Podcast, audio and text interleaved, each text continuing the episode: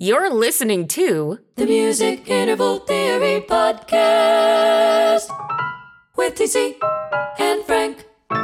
Hello and welcome to another fantastic episode in the Music Interval Theory Podcast. I want to invite you to listen to a conversation that I've had with my partner, Thomas Jace Jones, in which we talked about creativity, the importance of faith, and how this all translates into music. So I hope you have a blast listening to this episode. And now let's jump right in this is a very interesting and deep thing that you and I have embarked on. I think it's great. I, I couldn't imagine being on this journey with a be- better person. And I've gone through some things and I, I have a general impression. And this is something you and I have never really talked about. And we've probably avoided it because it's always sort of a, a funny subject for most people. But what is our personal feeling about faith? Not what religion we are. But what is your personal feeling about faith? And what is my personal feeling about faith? And that conversation is because uh, to me, that's a very powerful word, not necessarily your faith in anything external, but also your faith in yourself. And if you start analyzing your faith in yourself, what is that based on? That's actually, if you have really good faith, strong faith, it's based on something external that you've internalized that gives you a very powerful feeling. For me personally, this project has set me off really thinking about what it is we're really trying to do. Are we wanting to give a path? Is that even our job, or is our job to point them in a direction? Because if we analyze ourselves, we become encapsulated and real artistry is bigger than yourself, in my feeling. It's much bigger than yourself. One of the initial questions actually that come to my mind is Do you need faith at all? And I think um, everybody has to answer this question for themselves, obviously. And I thought about this already a little bit. And for me, I actually do need it, but I'm not a religious guy at all.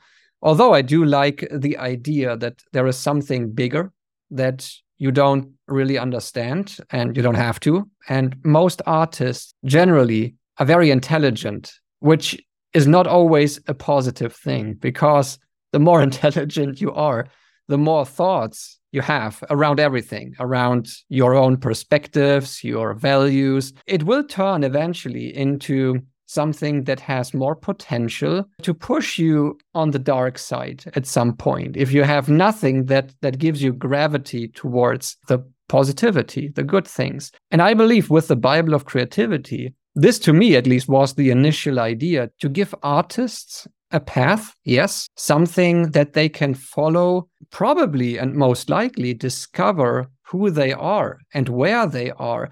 And if they even need guidance maybe they don't need it and they just spend some time figuring out that they don't need it, which is also totally fine. If you understand the path that you are on, this alone gives you trust in who you are. And it doesn't make you feel alone because you are not alone on this journey. There are so many other artists who go through similar things. But um, generally, faith is something that every artist should have.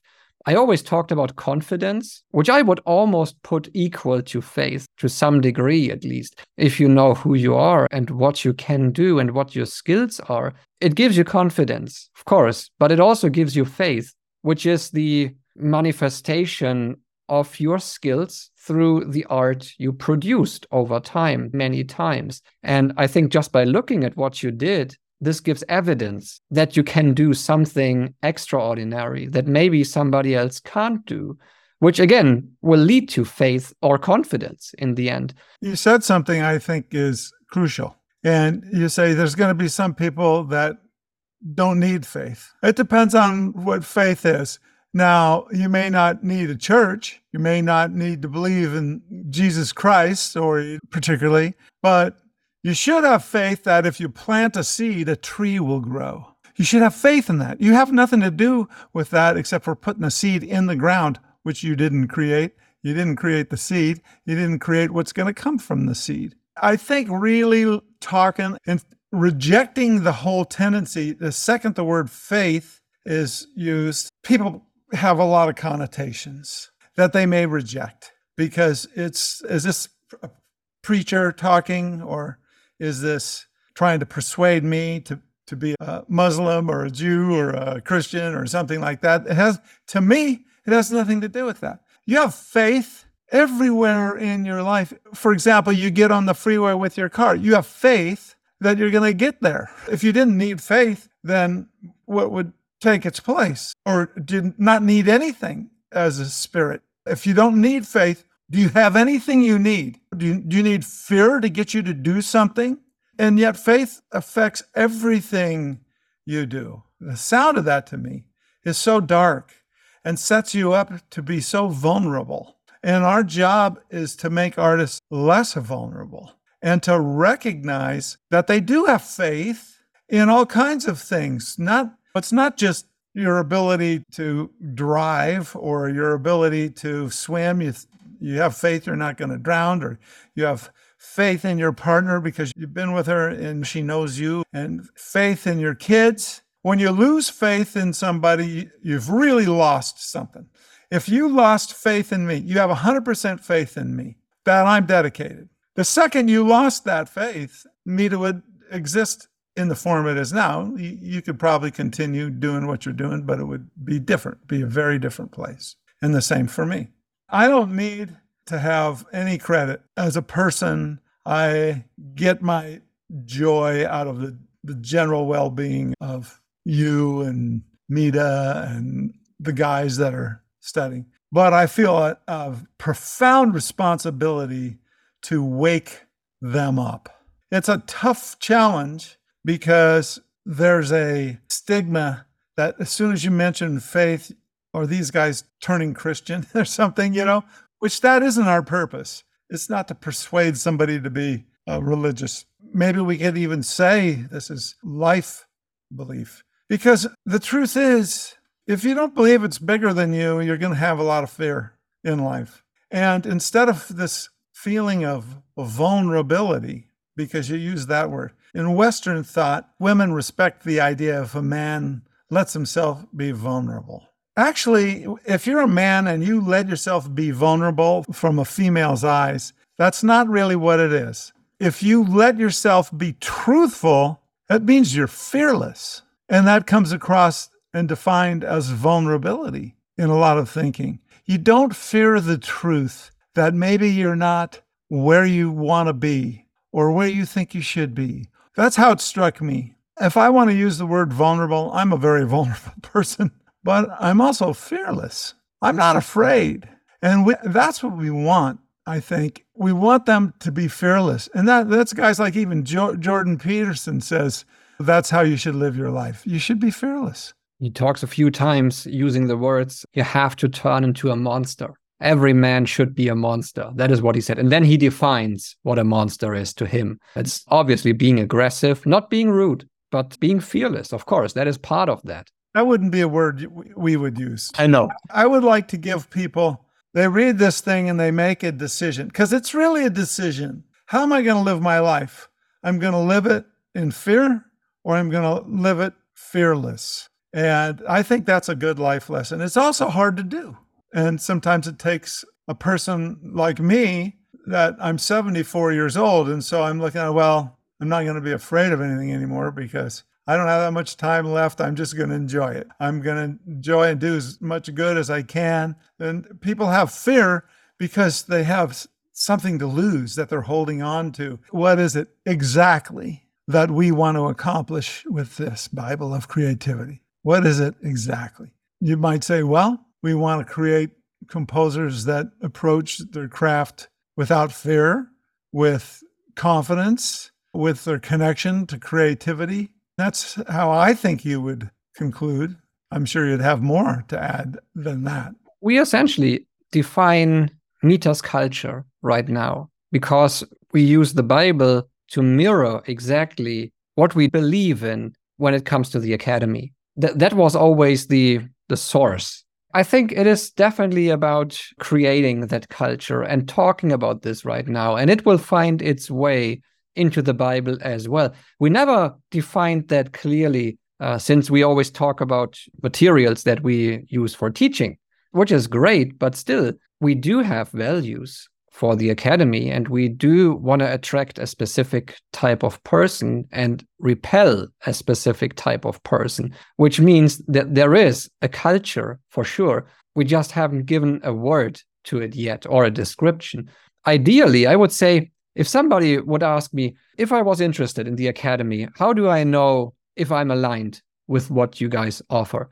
i would say well spend an hour of your time please read through the bible and if it resonates with you I guarantee you found the perfect place. And if you don't believe in that, if you don't really feel aligned, that's okay. Most likely you won't become happy inside the academy, which only can happen if we put the culture in the middle and then build it from there and everything around it. So I, I see this as super positive for us as a partnership because we've never had this kind of a deep conversation or explanation. And it doesn't mean we have to agree 100%. It just means we have to think about it. And it, it won't be black or white in the end. I'm pretty sure we are not contrary on any of the points.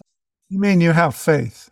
Oh, yes. In what we build and what we do together. Yes, of course. Otherwise, I would not like to spend the time right now chatting with you about a very deep subject. If you really think about it, it's fearless for both of us to talk about this. We're being fearless about it we have faith that it's going to have a good conclusion.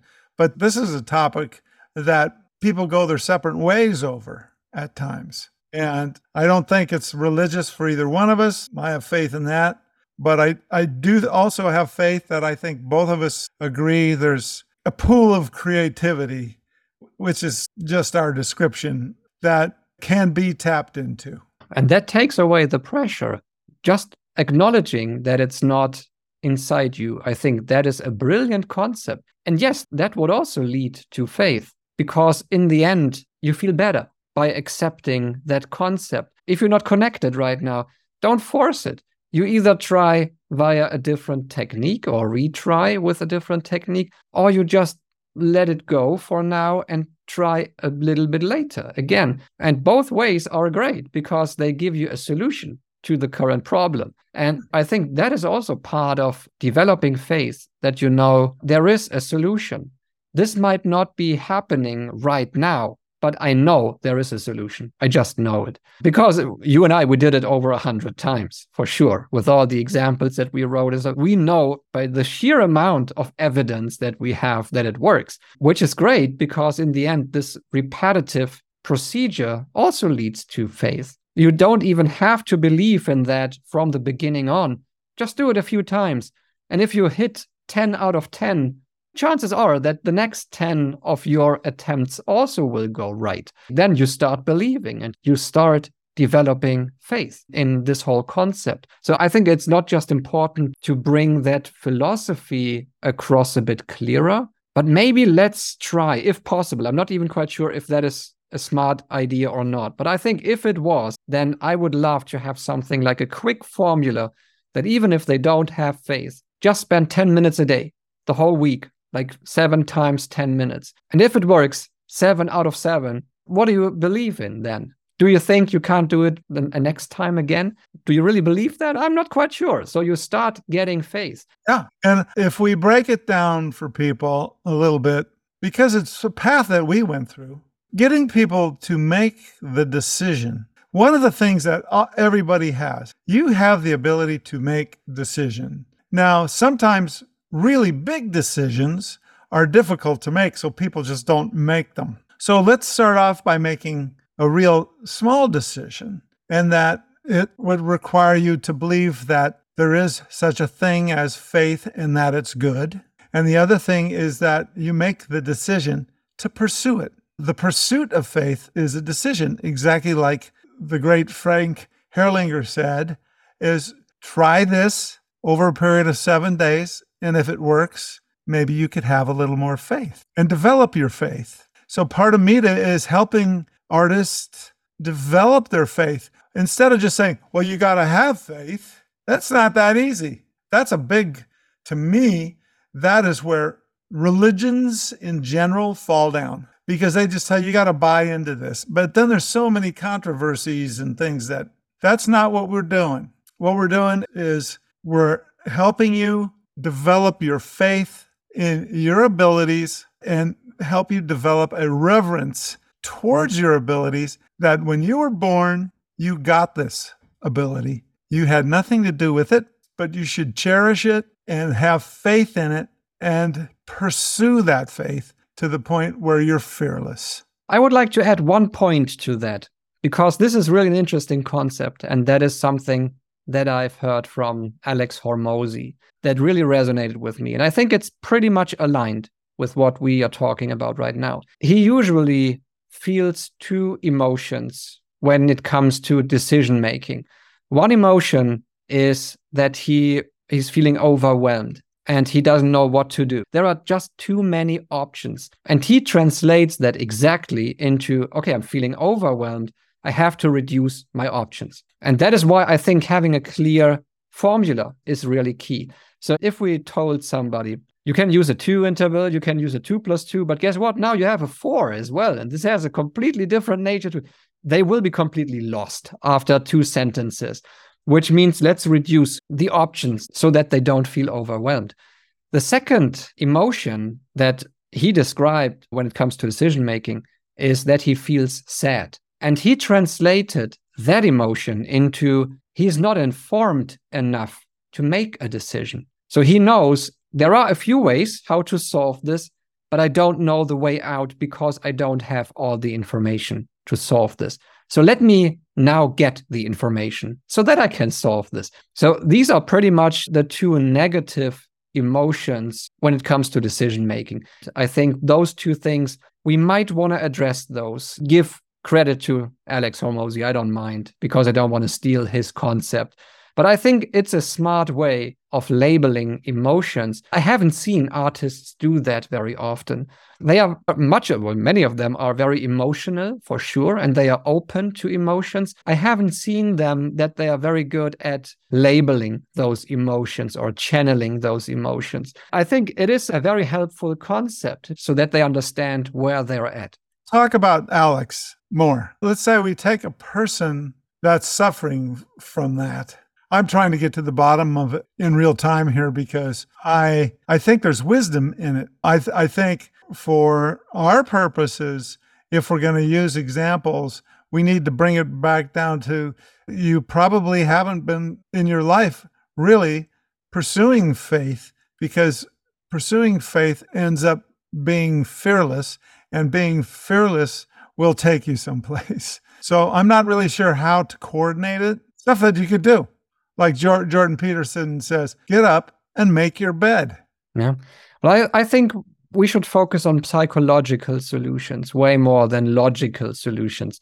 And there's also an example which didn't came from Alex. This was an older example. But the best example I, I can think of right now is the elevator. There was a building that was, I don't know, 60 floors high, whatever. And it, it took way too long to get a person from ground zero up to the 60th floor. And the logical solution was obviously to make the elevator go faster, which is very expensive. You probably can't do it. And the psychological solution is to mount a mirror inside the elevator so that, that they don't even realize how long they have been traveling up to the 60th floor. And they spent the, the time making the hair, taking a selfie, what, whatever. And time flew way quicker. That's a psychological solution, way cheaper, way smarter. And I think that is the direction we need to, to think when it comes to creativity, because it's just the application of creativity. And that, that's actually what we do, because our exercises yield something interesting. And then you find yourself getting caught up in it because it, it's musical and you start getting musical ideas. And before you know it, you're writing and a lot of people overwhelm themselves because it's an easy thing to collect data because you're just collecting. And that is part of what we do in gathering. But even in the gathering, we, we always talk, or at least I, I tell the story, you know, you're going to bake a pie, go out and get some berries because all you know is it's going to be a berry pie. So you're going out and getting berries.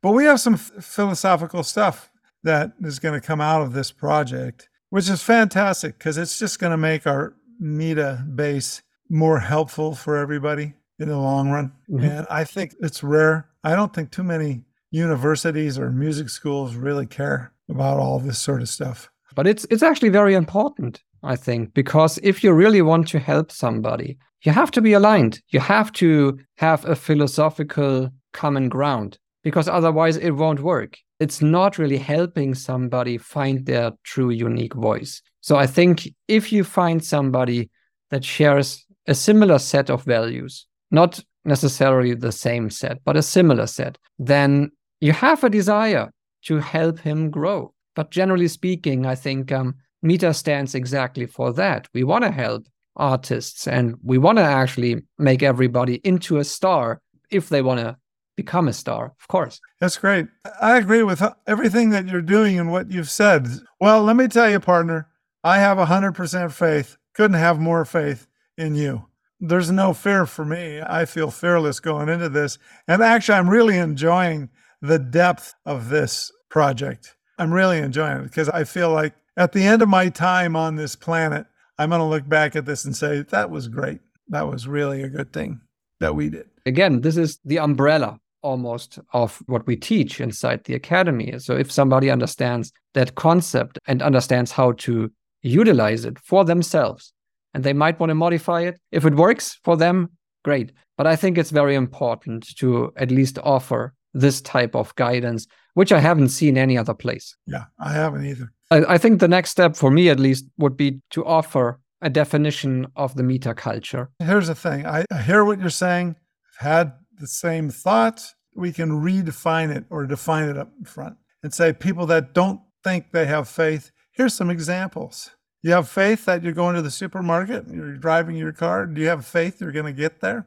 Yeah, that's what faith is. Faith is not that you're you got to study the Old Testament. But also, if it polarizes a bit, I think that's a good thing because it just shows who we want to talk to. Yeah, I think we spend a little time defining it I think that's a good next step. and we get people to see that they live their whole life with faith and you need to pursue more of it. I want to redefine faith. I feel pretty strong about that. I think we can do everybody a big favor spending the time doing that Hmm. because most people don't think on their individual level. I got faith I'm going to wake up tomorrow. And I think what we're trying to do is good for mankind. I really do. I know that's maybe egotistical, but I think it is. I think what we're doing is actually really uh, going to be pursued by people forever. I truly believe that too. We generally want to help other artists. And it's obviously also their decision to accept it and to stay open to that or to refuse it. I think it's very interesting to just show people what we are doing behind closed curtains. That is why I think transparency is just a great way of starting a communication or, or a conversation about these things. All right, partner. Have a great evening and I'll talk to you soon. Thank you. Well, you too. Have a good day.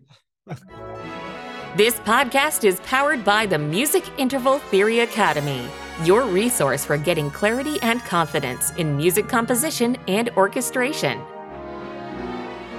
See you inside at musicintervaltheory.academy.